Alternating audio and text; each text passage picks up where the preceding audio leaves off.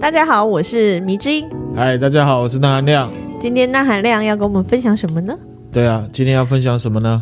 你刚刚是不是有透露给我，就是要录什么杀人魔之类的？我们上一次讲到都市传说的时候，就是那个德国的不要帮陌生人送信，有没有？对。然后我们就谈到一个德国的食人魔，对。然后就有说到、我们之后要来做食人魔的，对啊，今天就是要来做食人魔的。好 ，OK， 好，食人魔。顾名思义就是会吃人的人，对，会吃人的人，人吃人嘛，就是指说人类之间啊，同类吃同类、这样子齁。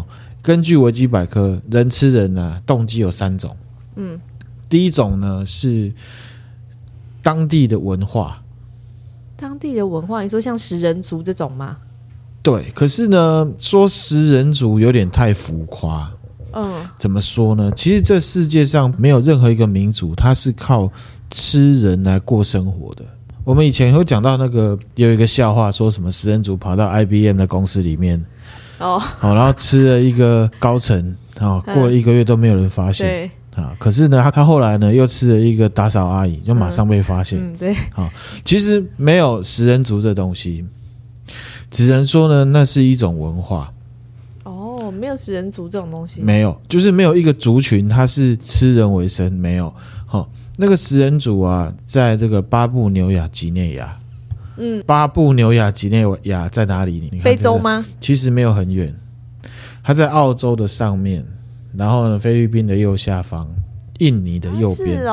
对，巴布纽亚几内亚，然后它那边有一群土著呢，叫做弗雷族，然后呢。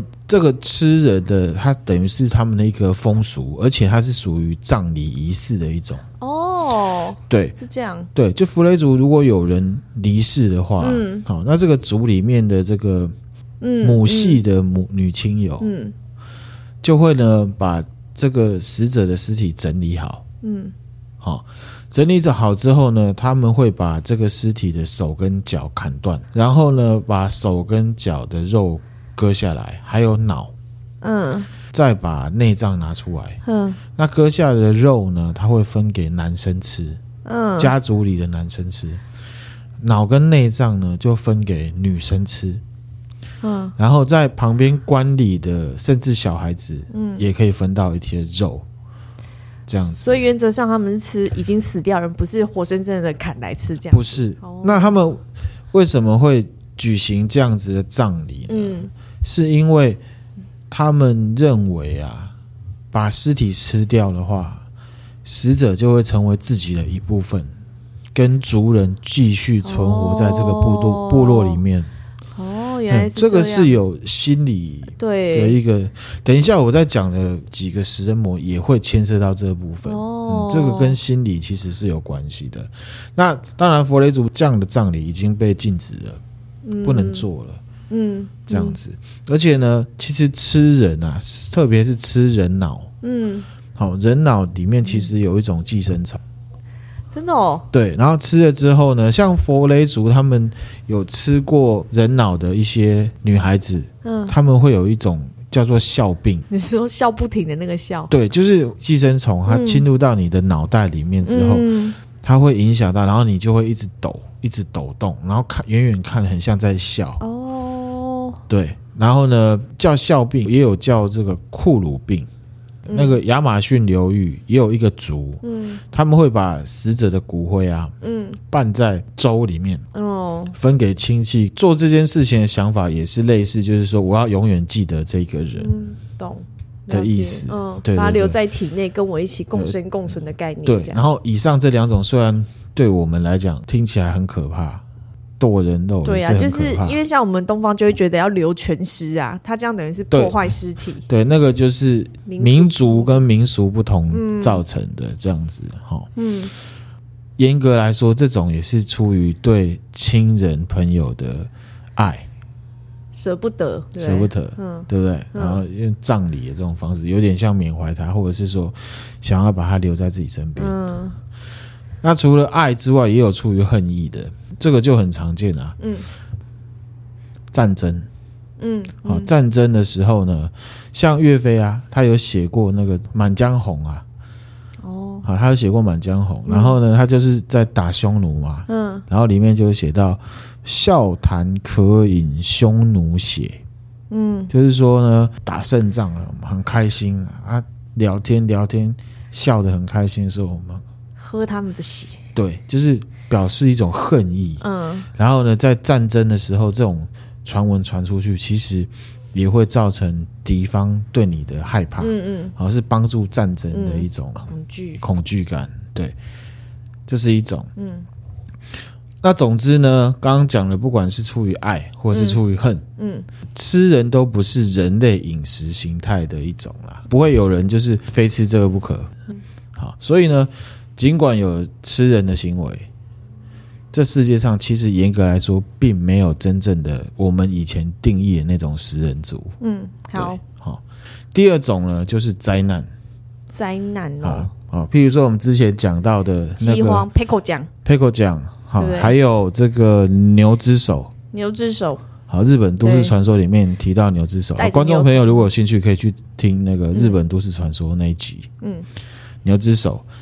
那很多就是会被迫人吃人，嗯，好，特别是在中国历史上，真的闹饥荒的时候。其实你去看维基百科或是上网找资料都找得到。其实中国历史上人吃人的案件的事情啊，至少有400起以上，这么多，哦，嗯，然后都是因为战争的关系，战争、饥荒、民不聊生、暴政，嗯嗯嗯，啊，然后暴民、天灾人祸各种造成的饥荒，嗯，对。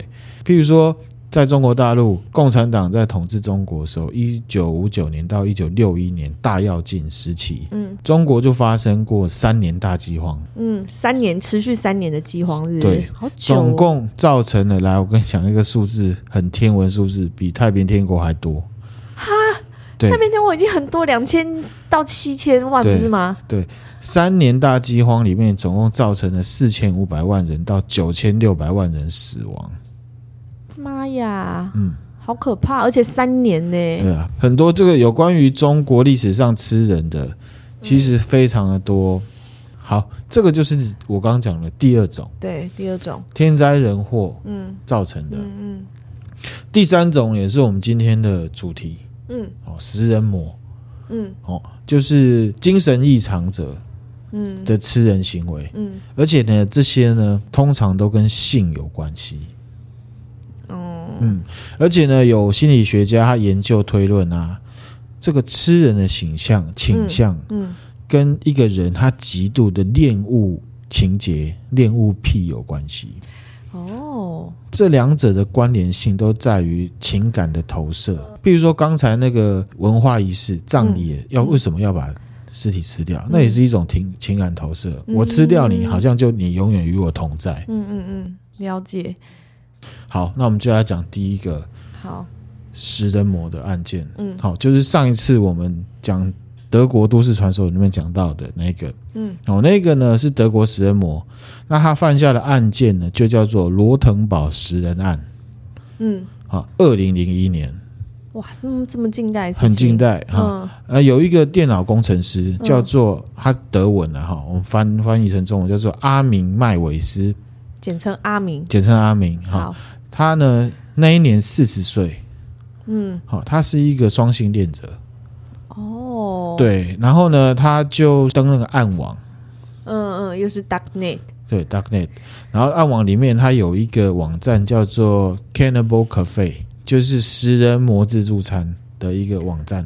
这个网站就叫这名称，这么直白就对了。对，他直接就是在上面登说自愿被他吃掉的人，而且他还有要求，哦，嗯，第一个体格要健壮，嗯，好，年龄是18到30岁之间，嗯，好，这个我就不符合资格了，对，你就被刷掉了，嗯，好，很酷的事情来了，哦，嗯，他这个东西登上去之后有200个人跟他联络，所以这200个都是有那种，200个里面呢有表示他对吃人有兴趣，可不可以给我吃一口，哦，然后呢想吃，也有甘愿被吃掉的，嗯嗯，也有说你会不会杀不下去，我来帮你杀，哦，也有那种我想要现场观看的，嗯，总共分这4大类，总共200个人来跟他联络。哇塞还有可以这样还可以分成4大类，真的是太不可思议了。其实不可思议，我要想要讲的是，我们活的世界其实是我们自己认知活的世界，这个世界还有很多层面啊。哦，这是超乎我想象。哦，对啊，然后呢就很多人表示有兴趣嘛，然后阿明他就从里面选，他就选到了一个叫贝恩德的男生啊。这个是哪一类的？他是自愿想被吃的哦。对，好，然后这个贝恩德呢，他也是双性恋者，然后呢他还有异服癖，就是变装癖啊。哦，变装癖。那阿明就马上找他到家里面来，跟他讨论吃人肉的事情，而且他主动提出来说，我们要不要把这个过程啊拍下来留念这样子。啊，对方同意了。好，那2001年也就是同年的圣诞节，好，然后呢阿明就把他带到家里，然后展示给他说，这是我的屠宰间，他自己设计的。然后呢这过程里面，这个贝恩德啊，他就主动提出来一个 idea， 就是说呢，到时候可以把他的鸡鸡切下来，我们一起吃。所以鸡鸡切下来一起吃的这件事情是被害人自己提议的，对，自己提议的。好，然后就在同一天呢，他们就发生了性关系。发生关系之后呢，这个贝恩德他吃了很多的安眠药，然后喝了一些酒。然后他就跟这个阿明说，可以来，可以动手了这样子。啊，鸡鸡切下来，我上次不是讲说阿明把它切成2半嘛？对啊。然后一半就要自己吃，然后一半给贝恩德吃嘛。贝恩德不是很痛吗？咬着就吃不下去了。他自己那一半呢，他拿去煮。可是呢，阿明的厨艺不好，煮到都臭灰，他焦掉了。他就把这个焦掉的鸡鸡呢拿去给他的狗吃，所以他家的狗吃了那个焦掉的鸡鸡。对，贝恩德因为太痛了，他吃不了嘛。然后阿明就把他抱到这个浴缸里面。然后他就去看电视。他去看那个 Star Trek 星际争霸战。然后呢，大概10个小时之后，贝恩德流血，那个还没死，阿明就拿刀子，有没有？割他的喉咙，他就死掉了。然后他就开始肢解贝恩德的尸体。我们刚刚忘记讲这个，讲什么？这个儿童不宜啊。哦，对对对。好，然后呢，阿明他就把那个贝恩德的尸体吊起来，就很像那个我们看那种片子那个。战争的片子，然后都要把人吊在那边，勾起来，有没有？勾起来，然后呢，他就把它慢慢的肢解，把肉割下来啊，然后比如说内脏啊、头颅啊、骨头啊分装在30个塑胶袋里面，放在冰箱里面储藏。他总共吃了10个月的人肉，然后呢，就这30袋吃了10个月这样。对，哦，他这。然后呢，他会用，他有点像那个人模那样子。他会用那橄榄油跟蒜头来烹调。我刚好也都用橄榄油跟蒜头来煮意大利。然后呢，他会把那个骨头磨粉，然后混到那个面粉里面，当做面粉使用。他这样厨艺慢慢的进步哦。我不晓得他是，然后他也会讲究摆盘哦。他会把这个煮成料理的这个肉啊，放在碟子上面，然后淋酱汁啊，拍照留念，就像我们去吃美食一样，会先喂相机，对，是一样的。好，所以呢，我们看到朋友 po 那个美食的时候，我们要看一下，不要有美食就写说看起来好好吃啊，对，要先确认他吃的是什么东西。好，然后呢，他为什么会被抓呢？就是这个阿明啊，他第2次在这个食人族咖啡馆上面，征求的时候，他被一个给小的大学生看到了，然后他就不知道这大学生为什么要呛他，他就呛着阿明说：“你是不是杀很多小孩，然后把他吃掉什么什么的？”阿明看到就觉得就很生气啊，他说：“我怎么可能会杀小孩？我是一个高贵的人欸，我是真正的食人魔，我是有吃人经验的，但是我从来没有吃过小孩。你说我吃小孩是侮辱我。”那如果你愿意的话，你就会成为我第一个吃的小孩。他就这样呛他，然后呢，大学生看了吓一跳，报警。然后呢，举报这个网站。然后呢，这个阿明就被抓了。嗯。好，然后那个警察就到他家里面之后呢，发现了他总共有50多卷的录影带，就是他吃人杀人的过程。嗯。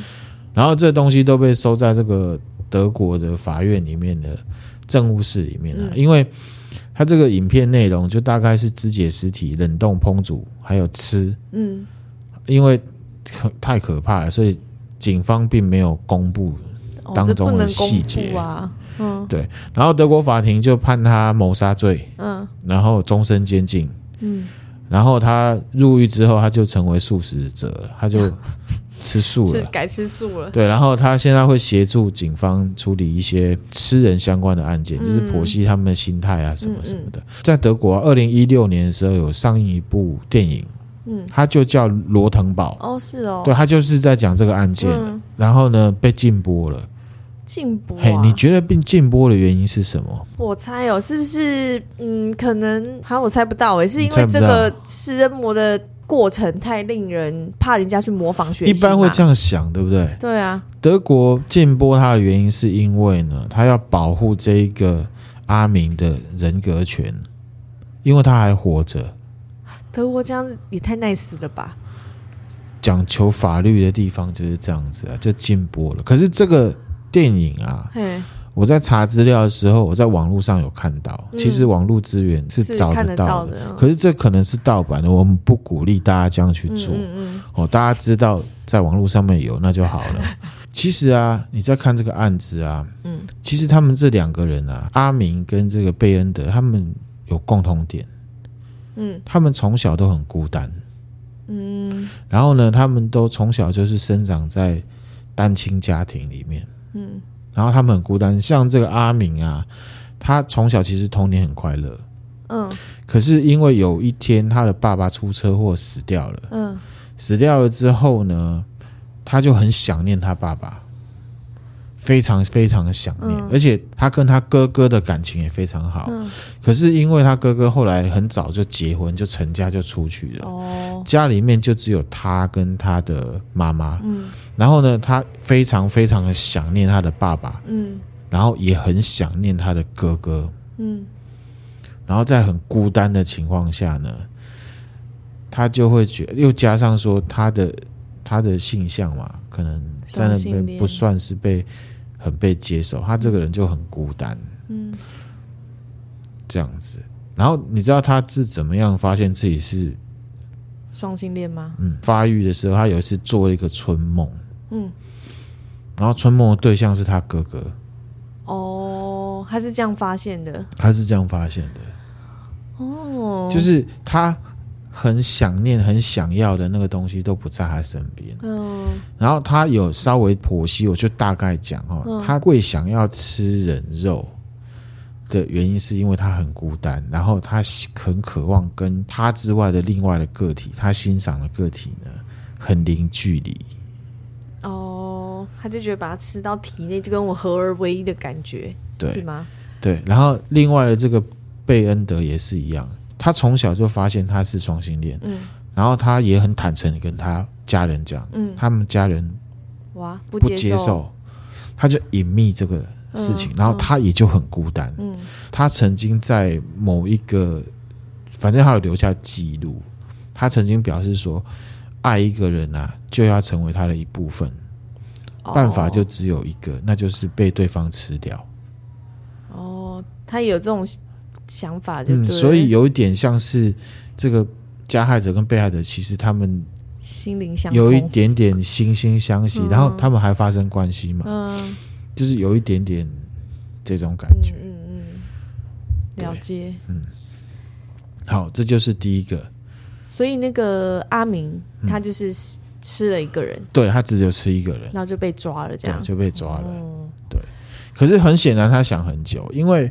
40岁嘛，40岁才，因为他有上网有去征求，然后呢，他后面的处理都处理的，就是还有一点经验老道的感觉。哦，对，然后还拍了很多录影带，然后还甚至要在第二次去那个，可能他脑袋里面已经想很久，也想过了，已经排练过了。对，好，这个就是第一个食人魔。嗯，好，第二个是日本的食人魔。嗯，这个知名度就很高，这个其实大家应该知道，迷之音也许应该也知道，我之前有跟你分享过。好，这个食人魔叫做佐川一正。嗯，你先讲后面名字我不记得了。佐川一正他是1949年出生的，他是出生在神户。嗯，然后呢，家里蛮有钱的，爸爸是一个大企业老板，是做那个污水处理厂的。好像想起来。好，大概有。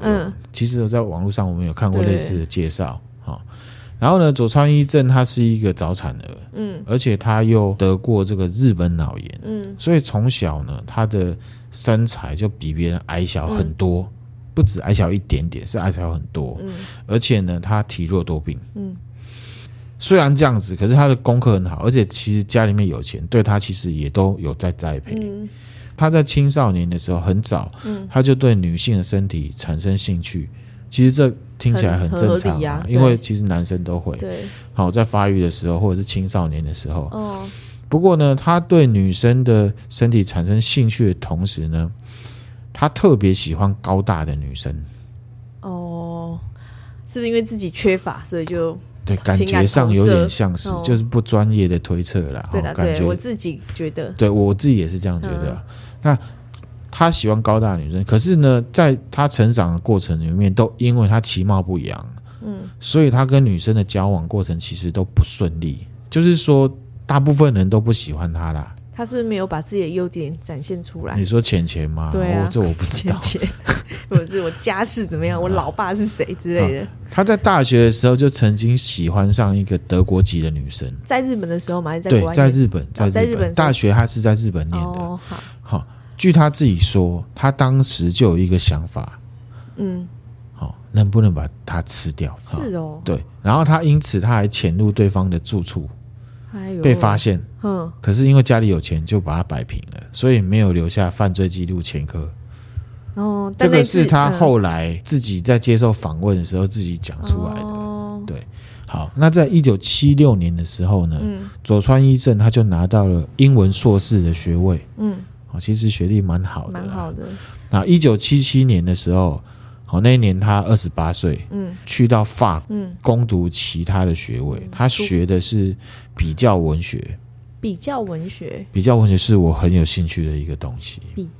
然后他也是要攻读博士学位这样。哇，博士。法国求学过程里面，他就爱上了同校的一个荷兰籍的女生。荷兰听起来是很高的。他叫做河内哈德维特，他那一年25岁，他精通三国语言，也正在呢攻读博士学位。长得算是外国人看起来都好漂亮。好漂亮。好，在1981年的时候，佐川一正他就以研究德国诗人某一个诗人的作品为理由，他邀了这个河内到家里面共进晚餐，顺便讨论。以那个做讨论之名这样子邀请他。对，在过程里面呢，佐川就请对方朗读这个德国诗人的作品。他念到一半呢，佐川突然就从后面站在那个河内的后面，拿出手枪，从他的后颈开枪。哇塞！嘣！就死掉了。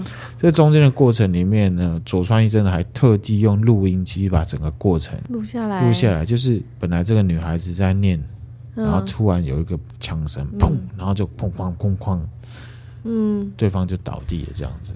哇，食人魔好像都很喜欢记录把自己做过的事情记录下来。对，然后呢，佐川他后来不就被抓了吗？对，他说呢，开枪之后他就昏倒了。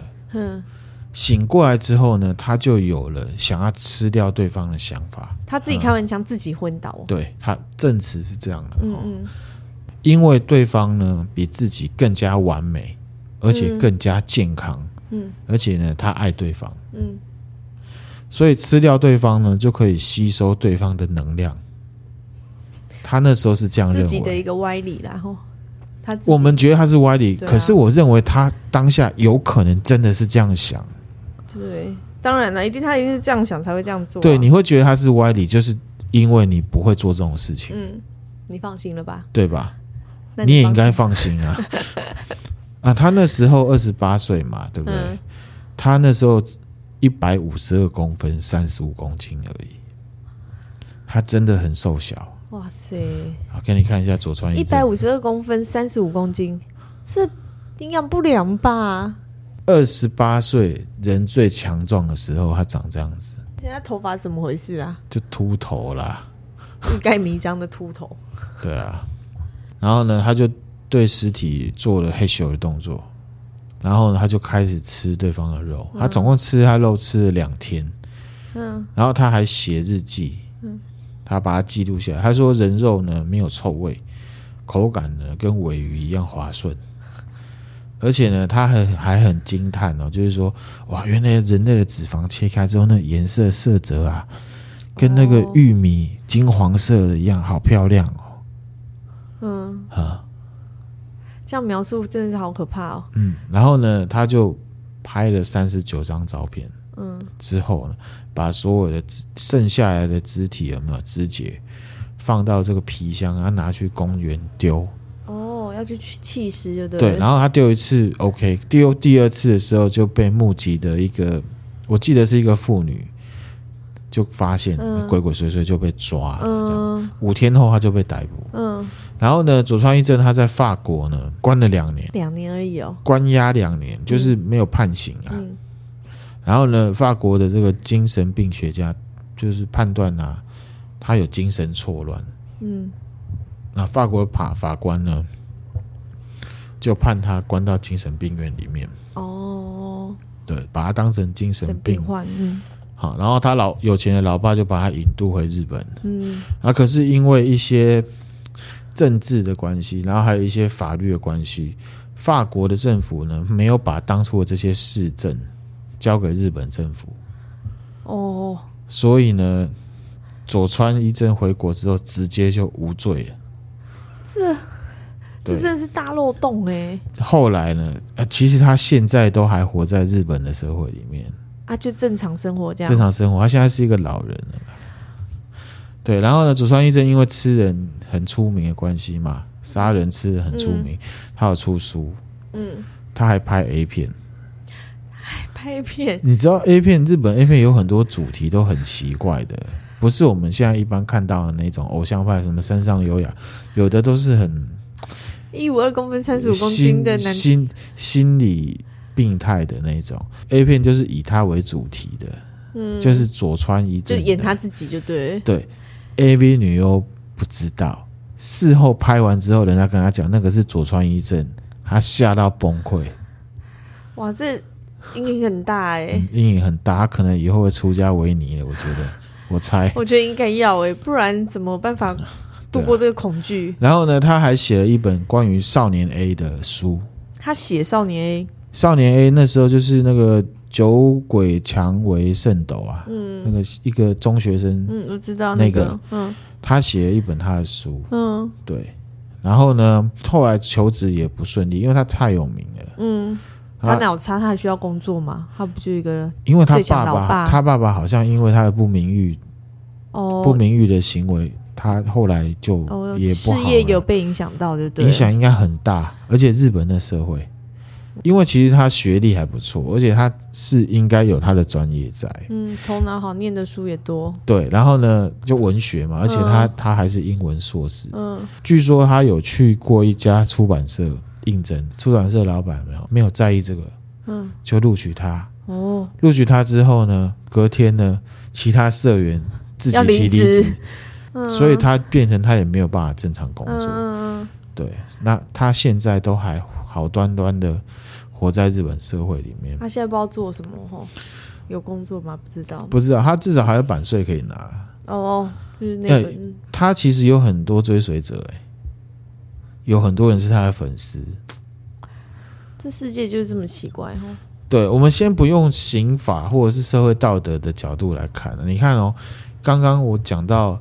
这个吃人的第一个原因就是文化，文化嘛，那里面有讲到就是心理就是想要跟对方合而为一的那种、嗯、你看这个德国这个也好、嗯、或者是日本的这个也好、嗯、感觉上好像有一点在心理上面就是他缺了什么他就想要拥有那个东西、嗯、然后不知道该怎么样去呈现这种结合，所以就用吃的方式把它吃进去、嗯、好像是这样，就是有点占有欲太强了，应该是太想拥有那个东西吧、哦、占有欲对那个东西很渴望吧， 你可以讲说 A 很渴望别人的老婆、嗯、可是你不能说 A 对别人的老婆占有欲很强这个语法是对，就感觉上有一种是心理的那种补偿行为，然后一直到病态的状况、嗯、而且通常都跟性好像都有点关系、嗯哦、这一集呢是儿童不宜啊，对，儿童不宜。查资料的时候发现呢，食人魔实在太多了，所以呢我们会分上下集来讲，那我们这一集呢就先分享到这边、嗯嗯啊、如果呢你对这一集呢有什么想法呢，你可以上我们 Facebook 跟我们讨论，对，也可以给我们指教，你可以分享给你的朋友，可是呢千万不要分享给你的未成年的朋友，对，或者是看起来好了，算了，没事。你说看起来是食人魔样子吗？我是那种不要以貌取人嘛。没有，我没，所以我说没有，算了。